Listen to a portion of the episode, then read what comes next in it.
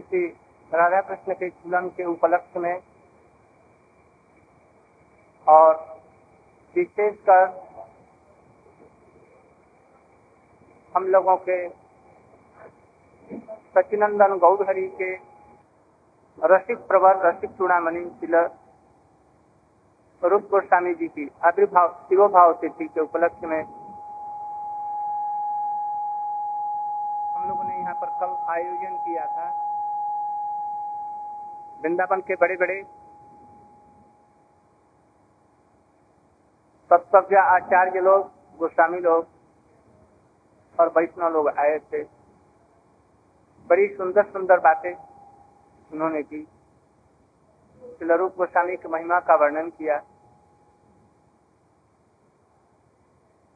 विशेष करके सब लोगों ने ये स्वीकार किया कि आज विश्व भर में श्री चैतन्य महाप्रभु जी के वाणी का, उनके उपदेशों का कृष्ण नाम, कृष्ण धाम और कृष्ण काम का जो प्रचार किया जा रहा है, ये गौड़ी वैष्णव के वजह से ही हो रहा है और इसका संपूर्ण श्रेय श्री भक्ति विनोद ठाकुर, सप्तम गोस्वामी, भक्ति भगीरथी के आयन करने वाले भगीरथ और उनके परम श्रेष्ठ श्री भक्ति सिद्धांत सरस्वती गोस्वामी प्रभुपाद जी के वजह से ही ऐसा हुआ। यदि वो नहीं आते तो भी समय इस प्रकार से प्रचार नहीं होता। कोई इसे स्वीकार ऊपर से करे और न करे, किंतु सबको भीतर से ये स्वीकार करना पड़ेगा। कोई स्वीकार करे और न करे किंतु ज़रूर करना पड़ेगा अंतर विचार से। जो शिल प्रभुपाद की धारा नहीं होती तभी समय ये शुद्ध भक्ति का प्रचार नहीं होता। भले ही ये भी बात है, प्रचार होने पर कुछ कुछ या कहीं कहीं पर ऐसा भी हो रहा है, शुद्ध भक्ति के नाम पर शुद्धा भक्ति का प्रचार नहीं होता। जगत गुरु भक्ति सिद्धांत सरस्वती ने ये कहा कि शुद्ध भक्ति किसको कहते हैं? चैतन्य चैतामृत खोल करके देखो। ये शुद्ध भक्ति किसको कहते हैं? रागानुगा भक्ति ही शुद्ध है। इसके अतिरिक्त अभी शुद्ध भक्ति नहीं है। संभव पर नहीं है उसमें। रागात्मिका भक्तों का, रागात्मिक जो कृष्ण के परिकर हैं, उनके अनुगमन में राग मार्ग जिसको चैतन्य महाप्रभु प्रचारित करने के लिए आए, उस मार्ग का अवलंबन किए बिना ये रागानुगा भक्ति का प्रचार नहीं हो सकता है और न उसका अनुशीलन हो सकता है। इसलिए रागानुगा भक्ति ही शुद्ध भक्ति है। प्रेमा भक्ति ही या अंततः भवा भक्ति तक ये शुद्ध है। उसके नीचे अभी शुद्ध भक्ति नहीं है, भक्ति का आभास कुछ है। श्रवण कीर्तन करने पर भी वैधिक भक्ति को उन्होंने शुद्ध नहीं माना। किंतु भक्ति का अनुशीलन करने से ये उपेक्षणीय नहीं है। मैं बतला रहा था परसों, या कल ही बतला रहा था, चैतन्य महाप्रभु जी ने अपने परिकरों को सबको कुछ न कुछ आदेश दिए, आदेश दिया, आज्ञा किया। सर्व दामोदर जी को रसमयी उपासना के लिए आदेश दिया। ये उनका रामानंद जी के लिए रस तत्व का प्रसार करने के लिए कहा।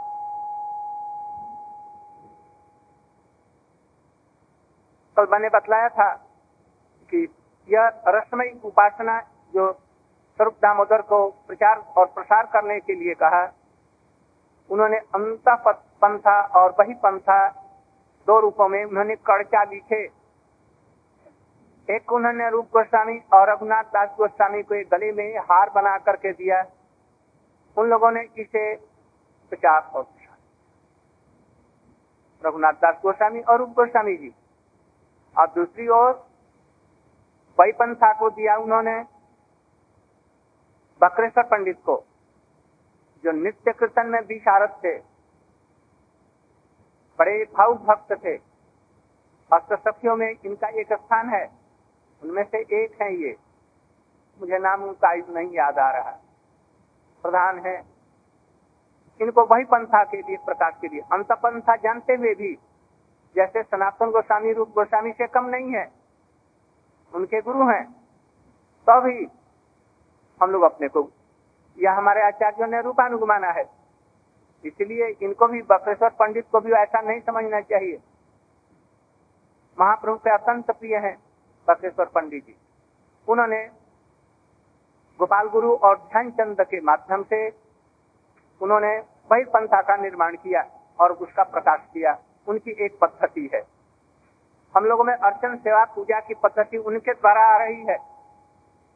उन्होंने शाश्वत श्रीमद भागवत के विचार को और साथ साथ में नारद पंचरात्रि इत्यादि विचारों को मिलाकर जीवक के कल्याण के लिए उन्होंने वो पद्धति को चैतन्य महाप्रभु से सीखकर और उसको जगत में प्रचार किया है। दूसरी तरफ़ रामानंद जी ने अपना भार रूप गोस्वामी के ऊपर में दिया जब तुम योग्य व्यक्ति हो, अब हम लोग वृद्ध हो गए हैं। उन्होंने अपनी सारी उपासना उन्होंने उनके अंदर में दी अंतर स्फूर्ति कराई और उनसे प्रलाप, आलाप इत्यादि के माध्यम से उनको वो पद्धति दी। नित्यानंद प्रभु अद्वैताचार्य के लिए उन्होंने भगवान नाम प्रचार करने के लिए उन्होंने आदेश दिया। साधम भट्टाचार्य को उन्होंने जो शिक्षा दी थी, सात दिनों तक वेदांत दर्शन इत्यादि पढ़ाया था उनको स्फूर्ति जो कराई। उन्होंने कहा जिसे तुम वेदांत के माध्यम से कृष्ण भक्ति का, गोविंद भक्ति का तुम प्रचार कर। उन्होंने अपने शिष्य क्या बृहस्पति के द्वारा जीव गोस्वामी को ये प्रदान किया। और जीव गोस्वामी ने, जीव गोस्वामी ने सठ संदर्भ के माध्यम से इसको किया।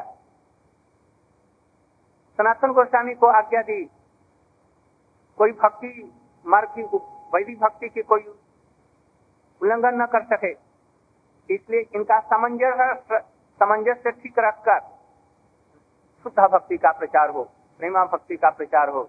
इसलिए इसलिए उन्होंने बृहद भगवतामृत का प्रकाश किया, जिसके माध्यम से उन्होंने बड़े सुंदर सुंदर ऐसे उपाख्यानों के माध्यम से अत्यंत दुर्लभ भक्ति के रहस्य को उन्होंने प्रकाश किया। गोपाल भट्ट गोस्वामी, उनको भी यही आदेश दिया। कि रस तत्व को कोई इधर से उधर से समीक्षण न कर दे। इसलिए शुद्धा भक्ति को दोनों तरफ़ से किनारा बांधकर पत्थरों से, जैसे कि गंदी गंदी नालियाँ उसमें न मिले। इसलिए परिपुष्ट करने के लिए उन्हें आदेश दिया। उन्होंने हरि भक्ति विलास इत्यादि के माध्यम से, संस्कार दीपिका के माध्यम से, इन सब ग्रंथों के माध्यम से और अर्चन पद्धति के द्वारा अर्चन के माध्यम से भावमयी सेवा के द्वारा एक सालग्राम शिला राधा रमन के रूप में प्रकट कर दिया, ये दिखलाया, जिसे इसके द्वारा भाव मार्ग में हम लोग प्रवेश कर सकते ये लोग महाजन लोग नहीं रहते तो तो वैदिक भक्ति का आदर ही नहीं होता, और इस तरह से रसमयी उपासना भी लुप्त हो जाती। इसे दोनों का सामंजस्य करके चलना पड़ेगा, क्योंकि रसमयी उपासना के जो ये होते हैं, अधिकारी, जगत में बहुत बिरले जगत बिरले कहने का तात्पर्य यही नहीं कि है ही नहीं है। हैं और रहेंगे। पूर्व जन्म के संस्कार से इस जन्म के संस्कार से, अथवा विभिन्न जन्मों के संस्कार से ये भक्ति लुप्त नहीं होगी। ये ज़रूर होगी, किसी को लोग होगा। किंतु साधारण लोग इसका निर्णय नहीं कर सके। साधारण लोगों के लिए इसका निर्णय करना बड़ा ही कठिन है। इसलिए बहुत से लोग उपेक्षा करते हैं। प्रश्न उपासना। कहते हैं कि जगत में, अरे बात करो पत्थर मार कर बात ऐसा कहते हैं, कोई भी अधिकारी नहीं जगत से सुनने नहीं रह सकता जो चैतन्य चैतामित का पठन पाठन करेगा, अध्ययन, अध्यापन करेगा, जो श्रीमद भागवत का अध्ययन, अध्यापन करेगा, जो रूप गोस्वामी के ग्रंथों का, रघुनाथ दास गोस्वामी का ग्रंथों का शिल भक्ति विनोद ठाकुर के ग्रंथों का, नरोत्तम की पदावलियों का जो अंतर हृदय से श्रद्धा पूर्वक श्रवण करेगा, उसको ज़रूर होगा ये। ज़रूर उसमें लोग उत्पन्न होगा। जो लोग मन से नहीं पढ़ते हैं और उसके प्रति अपराध कर देते हैं, उनको होना बड़ा कठिन है। किंतु ये होगा ज़रूर, दुर्लभ है अवश्य। कृष्ण भक्ति कोटि स्वपी महामुने है, किंतु तभी तो हो रही है। जो कर रहे हैं तो क्यों नहीं इसमें भी होगा? इसलिए रूप गोस्वामी और हमारे षड गोस्वामी इत्यादियों का वैशिष्ट है। इसलिए शुद्ध भक्ति कहने से प्रभुपाद ने भी कहा है। जो शुद्ध भक्ति कहने से यह रागानुगा भक्ति का ही बोध होता है, प्रेमा भक्ति का बोध। शुद्ध भक्ति क्या? राधा कृष्ण हमारे परतत्व की चरम सीमा है। और उनकी सेवा, राधा कृष्ण जुगल की सेवा कौन करेगा? जुगल की सेवा डायरेक्ट रूप में, प्रत्यक्ष रूप में, दासों की तो बात क्या? सख्त वाले भी नहीं कर सकते। जसोदा मैया, नंद बाबा भी नहीं कर सकते। डायरेक्ट रूप में नहीं कर सकते। केवल मात्र चैतन्य से एकमात्र गोपियों का ही अधिकार है, दूसरों का अधिकार नहीं है। एकमात्र गोपियों का अधिकार है। इसलिए राधा कृष्ण की यह सेवा परम दुर्लभ होने पर भी लोग के द्वारा इसको पाया जा सकता है। ये रूप मंजरी जी या रूप गोस्वामी जी इसके प्रधान। यही चैतन्य महाप्रभु की अभिलाषा थी। क्योंकि वो परम करुण है करुण होने के नाते उन्होंने राग मार्ग भक्ति का प्रचार किया। राग मार्ग रा, रागानुगा। राग मार्ग और राग एक नहीं है। राग उनको होता है जो गोलोक वृंदावन में रहने वाले सेवा करते हैं। और राग भक्ति मार्ग में जो रहने वाले हैं, ये रागानुगा है। राग को प्राप्त कराने के लिए जो मार्ग है, उस पर जो चलने वाले हैं, ये रागानुगा है। ये दोनों एक नहीं है, बहुत से लोग इसमें भूल कर देते हैं। और दूसरा, रागात्मिक है, वो तो उनके लिए है। रूप गोस्वामी का विचार क्या है? उन्होंने मैं कल कह रहा था तो उन्होंने भक्त स्वामी सिंधु में समस्त प्रकार की उपासनाओं का वर्णन किया, जो कृष्ण के प्रति लग सकती है। इसलिए अखिल रसामृत मूर्ति कृष्ण को बताया समस्त रसों के वही विषय है। कहीं कहीं पर आश्रय भी होते हैं। किंतु विषय रूप में ही हम लोग अभी विचार कर रहे हैं। आश्रय के लिए पीछे विचार। तो ये कृष्ण अफल रसों के उपास्य या विषय होने पर सब प्रकार के रसों से, पाँच प्रकार के रसों में से चार प्रकार का वृंदावन में शांत रस होने पर भी उसका प्रकाश नहीं। यदि कहें, जो पुलिन वृक्ष, लता, गायें, ये शांत रस की है तो वृंदावन की ये गायें और पशु, पक्षी और ये सब शांत नहीं है। गैया कृष्ण को अपना बेटा मानती है, बछड़े अपना सखा मानते हैं। यहाँ के यमुना की पुलिन भी शांत रस नहीं है। गिरिराज गोवर्धन को भी शांत नहीं कर सकते। इसलिए भक्ति मनोज ठाकुर ने स्पष्ट रूप से जैव धर्म में इस चीज़ को बतलाया है। जब वृंदावन में शांत रस नहीं है, ऐसा नहीं कहा जाएगा। ऐसा करने से अभाव हो जाएगा। जैसे कल एक कह रहे थे, यहाँ पर हमने नहीं सुना, नहीं तो मैं कुछ कह देता। किसी ने कहा कि वृंदावन में गोलोक वृंदावन में क्या? कुछ वो नहीं है, क्या? परखिया अभाव नहीं है। तो तो वृंदावन में भी कुछ चीज़ का अभाव होता है? में है नहीं, यह कहना संपूर्ण गलत। नहीं तो रूप गोस्वामी और श्रीमद भागवत इत्यादि सब झूठे हो जाते। श्रीमद भागवत का ऐसा मत समझना जैसे ये केवल प्रकट लीला का वर्णन है। ये प्रकट अप्रकट सबको एक साथ लेकर के एक ही चीज़ है, प्रकाश का अंतर कभी वहाँ प्रकाश, यहाँ प्रकाश। इसलिए ये श्रीमद भागवत की कथाएँ जो हैं, विशेष करके राजपंच अध्यायी भ्रमर गीत वेणु गीत इत्यादि की प्रकट लीला की नहीं, वहाँ से उतर करके यहाँ आया है। इसलिए जो वहाँ पर भाव नहीं है, यहाँ पर कैसे आएगा? ये कभी कदापि संभव पर नहीं है। विश्वनाथ चक्रवर्ती स्पष्ट रूप में कहते हैं, रघुनाथ दास गोस्वामी इत्यादि, जीव गोस्वामी, ये सब लोग रूपानुगत हैं। रूपानुग वैष्णव, प्रधान है विशेषकर।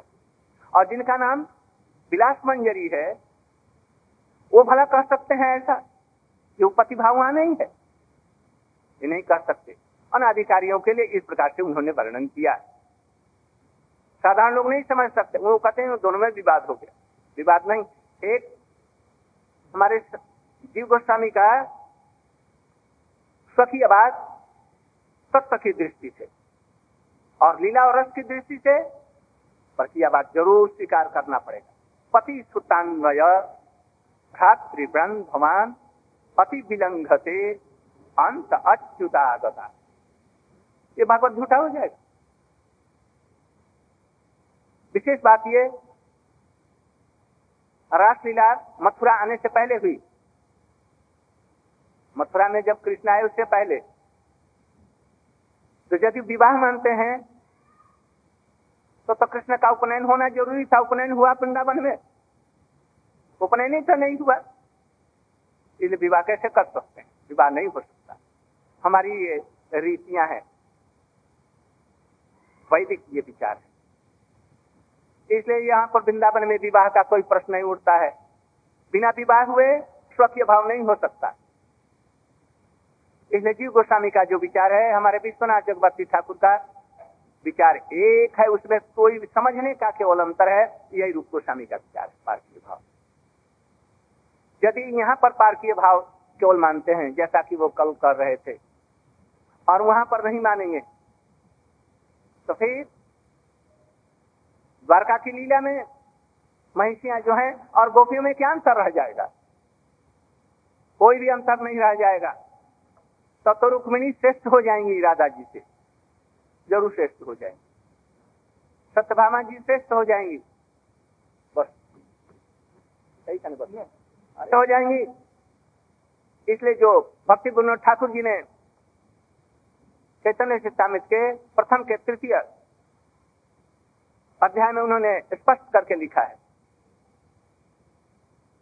कि जो लोग इन तत्वों को जानते नहीं, समझते नहीं, कुछ भजन नहीं है जिनके अंदर में। ये भजन के द्वारा अनुभूति होगी, ज्ञान के द्वारा नहीं। विद्वानों और वैष्णव में यही अंतर है। विद्वान लोग पुस्तक पढ़ करके, विचार करके कोई चीज़ मानते हैं। और वैष्णव लोग साधन भजन करके, अनुभूति कर करके समाधि जैसे होता है, जैसे समाधि में भागवत को उन्होंने लाभ किया हमारे व्यास जी ने। और बलदेव विद्याभूषण ने समाधि स्थिति में ही इसका वेदांत का भाष्य कृष्ण ने ही प्रकट करके दिखाया। चैतन्य मदन मोहन लिखाए मोरे, हाथ धरे चैतन्य चैतन्य लिखवाया। इसलिए वैष्णव में उनका अंतर है। वो लोग इन तत्वों को नहीं समझ सकते हैं। नाम आत्मा प्रवचन ही न लभ्य उन्मेद है उसके द्वारा नहीं होगा। विद्वान लोग लाख करें, वो लोग प्रवेश नहीं कर सकते। साधन सापेक्ष है। और साधन सापेक्ष में भी कृपा सापेक्ष है। भक्ति या भगवान की इसमें। कृपा होनी चाहिए। कृपा के द्वारा इन चीज़ों को हम लोग समझ सकते हैं। प्रयास करना चाहिए, किंतु सब समय ये रखना चाहिए, बिना भगवत कृपा के, भागवतों कृपा के विशेष करके हमारी इस चैतन्य महाप्रभु के विचारधारा में। इसलिए पार्थिव रस वहाँ नहीं है, यहाँ है यह संपूर्ण रूप से भ्रामक पथ है। तो ये सब चीज़ें हमारे रूप गोस्वामी ने इसकी प्रतिष्ठा की है। इसको रसमयी उपासना बनाया ये चैतन्य महाप्रभु की कृपा से ये सब हुआ। हमने कल बतलाया कि कैसे उन्होंने प्रेरणा की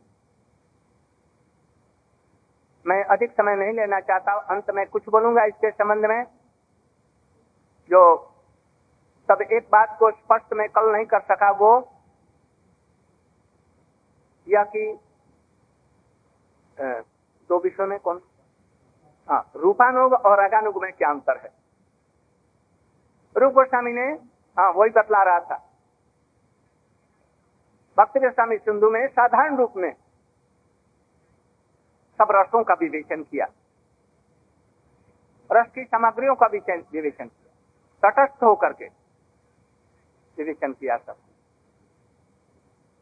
किंतु अपना भाव कहाँ रखा? उसको छिपा करके रखा।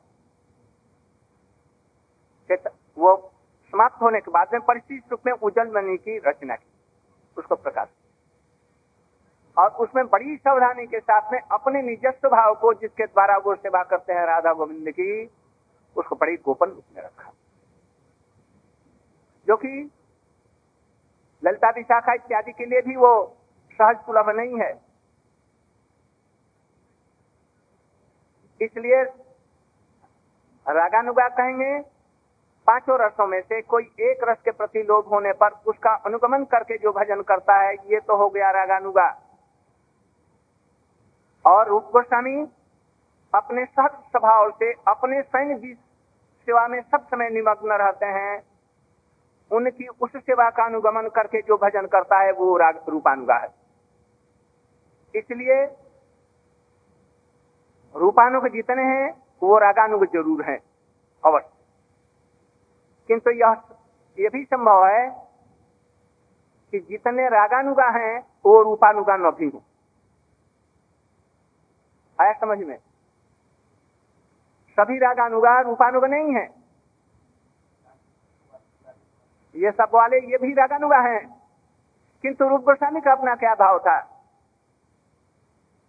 तांबुलार्पण पाद मर्दन, पयोदान विचार आदि बिंदारण्य महेश्वरी अंति प्रिया प्राण प्रेस सखी किला किला असंकोचिता भूमिका असंकोचिता भूमिका ये उनका।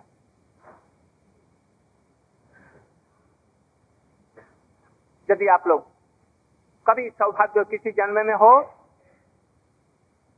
गोविंद लीलामृत इत्यादि, विश्वनाथ चक्रवर्ती ठाकुर की कृष्ण भावनामृत, और और सब जो लीलाएँ हैं उनका पाठ यदि कभी करेंगे, श्रवण करने का सुयोग हो, वैष्णव के मुख्यतः इन चीज़ों की उपलब्धि हो सकती है। इसलिए आज हम यहीं पर अपना वक्तव्य समाप्त करके मैं हमारे क्या प्रभु भक्ति सर्वस्व गोविंद महाराज हाँ गोविंद महाराज से अनुरोध करूँगा वे कुछ संक्षेप में इसके संबंध में प्रकाश डालें। रूप गोस्वामी के वैशिष्ट पर। और इसके बाद में सब हमारे शुभानंद ब्रह्मचारी, रसानंद ब्रह्मचारी, ये बहुत सब बड़े विद्वान, हमारे ये परम विद्वान है, ये ये सब लोग बोले। बोलिए, इनको। और तीसरे, बलराम राम है।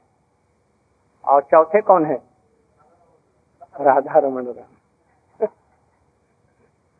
राधा रमन नाम की, उनका दास होना सहज नहीं। तो आज आपको ये राम, वो राधा रमन राम के दास। आप लोगों को कुछ, रूप गोस्वामी के वैशिष्ट का कुछ प्रतिष्ठ रूप से वर्णन करेंगे कोई आरती भी ठाकुर जी का होगा। सभी लोग अपनी संध्या उपासना भी करेंगे। और पाँच से तीन घंटे हो गए लोगों के लिए बैठने। इसलिए आज सभा यहीं पर समाप्त हम लोग करेंगे। अब एक मैं बात ये बतलाता हूँ। वक्ताओं ने कहा भी है तो भी मैं बतलाता हूँ कि भक्ति की परिभाषा, भक्ति की परिभाषा शास्त्रों में बतलाई गई है। पंचरात्र इत्यादि में भी सापरानुरक्ति ईश्वर इत्यादि बतलाया गया है। श्रीमद भागवत में लक्षणम भक्ति, योगस्थ इत्यादि के द्वारा बतलाया गया है। किंतु शिलरूप गोस्वामी ने भक्ति की परिभाषा, जिस रूप में समस्त पूर्व पूर्व परिभाषाओं को क्रोड़ीभूत करते हुए कहा है, ऐसी सुंदर परिभाषा किसी ने नहीं। नाम के संबंध में उन्होंने उसकी महिमा का जैसा वर्णन किया है, हरिदास ठाकुर जैसे भक्त भी आनंद में भर करके, चैतन्य महाप्रभु आनंद में भर करके उस नाम महिमा को उन्होंने सर्वश्रेष्ठ रूप में अंगीकार किया। रूप गोस्वामी का यह परिस्थिति हम दर्शन करते हैं कि उन्होंने श्रद्धा से देखा, भक्ति की तो परिभाषा दी, और इस भक्ति की परिभाषा में साधन भक्ति तो आती ही है। भाव भक्ति भी आएगी। प्रेमा भक्ति का अत्यंत ऊपर तक जो वर्णन किया इन लोगों ने, महाभाव और महाभाव के ऊपर वाली सारी स्थितियों का उसी में सब वर्णन हो जाता है। सभी उसी में आ जाते हैं, उस परिभाषा के अंतर्गत। यहाँ तक कि मादन की अवस्था भी, जो श्रीमती राधिका का भाव है, वो भी इसमें के अंदर में आ जाता है। शिलरूप गोस्वामी ने साधन की परिभाषा बताई। कृति साध्या, भवेत साध्य भाव साधन विदा। नित्य सिद्ध भाव से प्राकटम श्री भाव की परिभाषा बतलाई। भाव किसको कहते हैं? शुद्ध सत्व विशेष। आज तक किसने ये सब बतलाया था? इसका परिभाषाकरण किसी ने आज तक नहीं किया। प्रेम की परिभाषा। इतना सुंदर दिया जो आज तक किसी ने नहीं सम्यक मणी तो शांत। ममता दिशांतिका अब इसका एक एक का भी सांद्र भाव किसको कहते हैं, भाव किसको कहते हैं, शुद्ध सत्व किसको कहते हैं, ये सब की परिभाषा दी। समस्त चीज़ों की परिभाषा। ऐसा किसी ने आज तक नहीं किया। अभी बतलाया जो भागवत को पढ़ने के लिए भगवत भगवत रसमित सिंधु का पढ़ना अत्यंत आवश्यक जो लोग इन परिभाषाओं को नहीं जानते हैं, वो श्रीमद भागवत को नहीं समझ सकते।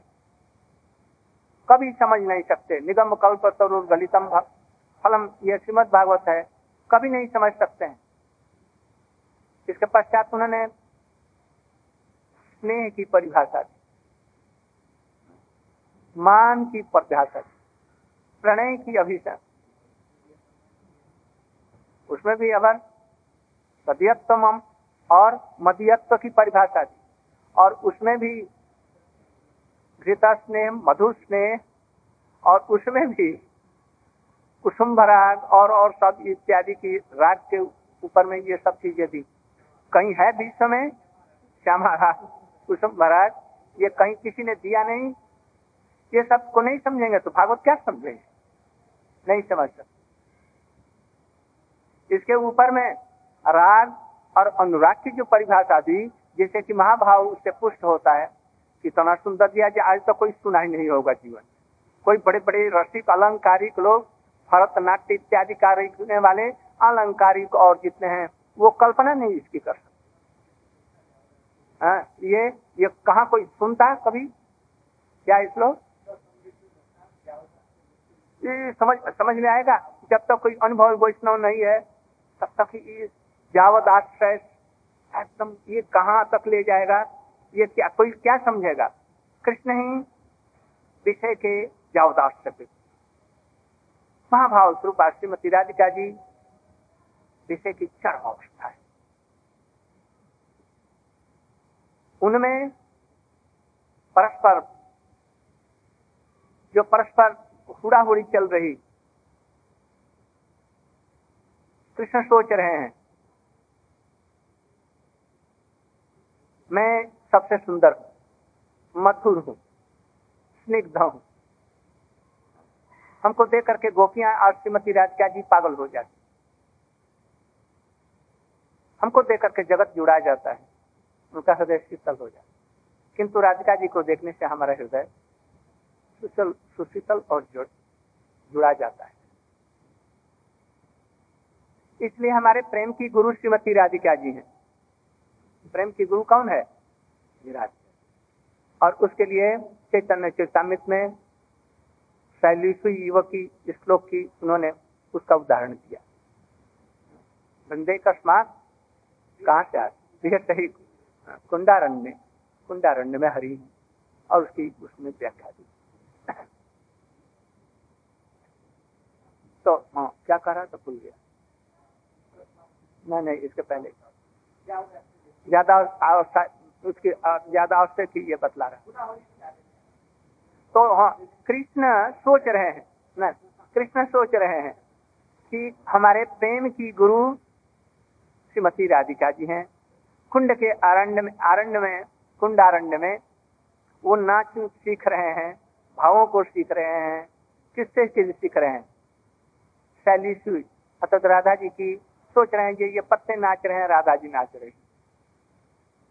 ये सब सीख रहे हैं। किंतु कहते हैं कि प्रेम की गुरु होने पर भी एक चीज़ हमारे अंदर है। ऐसी दुभावनी ऐसी स्निग्ध, ऐसी मधुर, जो श्रीमती जी मुक्त हो जाती पागल हो जाती है। तो हमारे अंदर में वो कौन सी चीज़ है? हमारे अंदर ज़रूर कुछ मधुरिमा है। जो श्रीमती राधिका जी आकृष्ट होकर के पागल हो जाती हैं, ये कौन सी चीज़ है जो अपने को भी विस्मित हो जाती है? मैं राधा जी को देखता हूँ कि तो ऐसे मेरी दशा नहीं होती, किंतु हमें देख करके उनको क्यों होती है, हमारी माधुर्याओं का आस्वादन करके क्यों होता है? उनमें अंदर में कोई चीज़ है, हमारे अंदर वही परम आस्वादनीय चीज़ है। इसी को मैं आस्वादन करना चाहता हूँ। हमारे अंदर में ये स्प्रिया हो रही है राधिके व राधिका के समान इस चीज़ को आस्वादन करने की इसलिए चैतन्य महापुरुष को जाओ अंतिम विषय की और आश्रय की जितनी भी वृत्तियाँ हैं परस्पर की, उसकी अंतिम चुड़ाव अवस्था। कौन सी? जिसको एक हर्म कटाह में, गर्म कड़ाह में, जिसके नीचे बिरह जल रही है बिरह की आग। और उसमें ये दोनों मिलकर के एक हो गए। नासो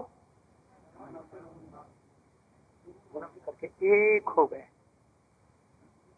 ये अवस्था महाभाव का ये सब वर्णन किया गया। और उसके लक्षण जो बतलाए गए हैं उनके उपलक्षण जो बतलाए गए हैं। जब तक ये कोई नहीं समझ सकता तो तो श्रीमद भागवत में वो क्या प्रवेश कर सकता है? अथवा चैतन्य, चैतामृत में नहीं प्रवेश। रूप गोस्वामी ने, रूप गोस्वामी जैसे जैसे एक आदमी रस पीता है, और एक दूसरों को अपने रस पी करके और दूसरों को पिलाता है तो जो अपने रस पीता है, वो उतना ये नहीं है, अभी ये नहीं है।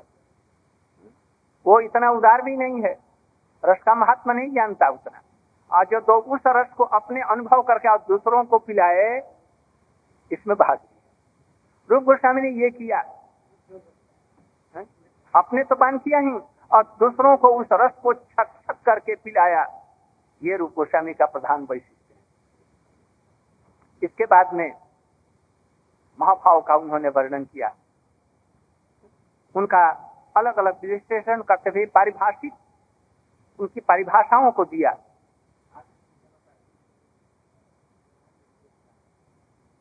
चैतन्य महाप्रभु जी से लेकर के महाप्रभु के अष्टक में शिक्षाष्टक में ये सभी चीज़ें हैं। जैसे वो जो सप्तम श्लोक है, युगायुतम चक्षुषा प्रापित ये महाभाव की अवस्था है। और उससे ऊपर वाला जो है, जो बतलाया गया वो कौन सी अवस्था है? वो मादन की अवस्था है। वो राधा जी का अपना भाव है। दूसरों में भाव संक्रमित नहीं किया जा सकता। रूप गोस्वामी जी, यदि इनको परिभाषित नहीं करते और नहीं बतलाते तो जगत में कोई भी इसको समझने वाला नहीं था। आठ श्लोक। रूप गोस्वामी ने श्रीमद भाग आठ कितना है? भ्रमर गीत का। दस एक एक को परिभाषित किया। और उसका उदाहरण देकर के, लक्षण देकर के उनको बतला ये क्या चीज़ ये आज तक कोई किया? भविष्य में भी न भूतो न भविष्य। ये सब रूप गोस्वामी के असंख्य सब एक एक वैशिष्ट है, कितना गिनाया जाए। इसलिए हम आज यही पर समाप्त करते हैं। उनके चरणों में हम पुष्पांजलि आज प्रदान करते हैं। कल भी हमारे बहुत से वक्ता लोग रह गए हैं। कल बाकी वक्ता लोग, सभी लोग आप लोग उपस्थित होंगे कल।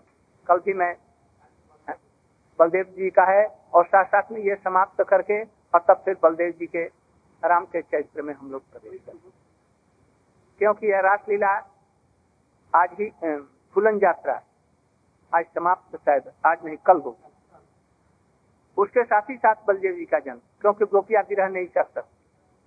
ब्रजवासी लोग गिरह नहीं समझ सकते। इसलिए श्री राम का आविर्भाव। बलदेव जी का कल आविर्भाव होगा। उनके वैशिष्ट पर हम लोग प्रकाश डालेंगे, हमारे विविध ब्रह्मचारी सन्यासी लोग सब करेंगे। विशेष करके हम लोग रूप गोस्वामी का और जो वैशिष्ट, जो कुछ बाकी रह गया, जो ब्रह्मचारी लोग, रसानंद ब्रह्मचारी, हमारे मथुरा के सुबल सखा तो अभी वो रह ही गए। उनको तो बड़ा खेद होगा जो और और सब ब्रह्मचारी लोग सब वर्णन करेंगे। मुझे बहुत आनंद होता है, उत्साह होता है ये ये सब बच्चे लोग प्रवेश करते इसलिए रूप गोस्वामी के ग्रंथों को लोग पढ़ें, सुने, अध्ययन करें और गुरु वैष्णव से जो इन चीज़ों को समझ करके आगे बढ़ सके। किंतु खूब सावधानी के साथ में, सावधानी के साथ में रहने से कहीं विपद आने की संभावना है।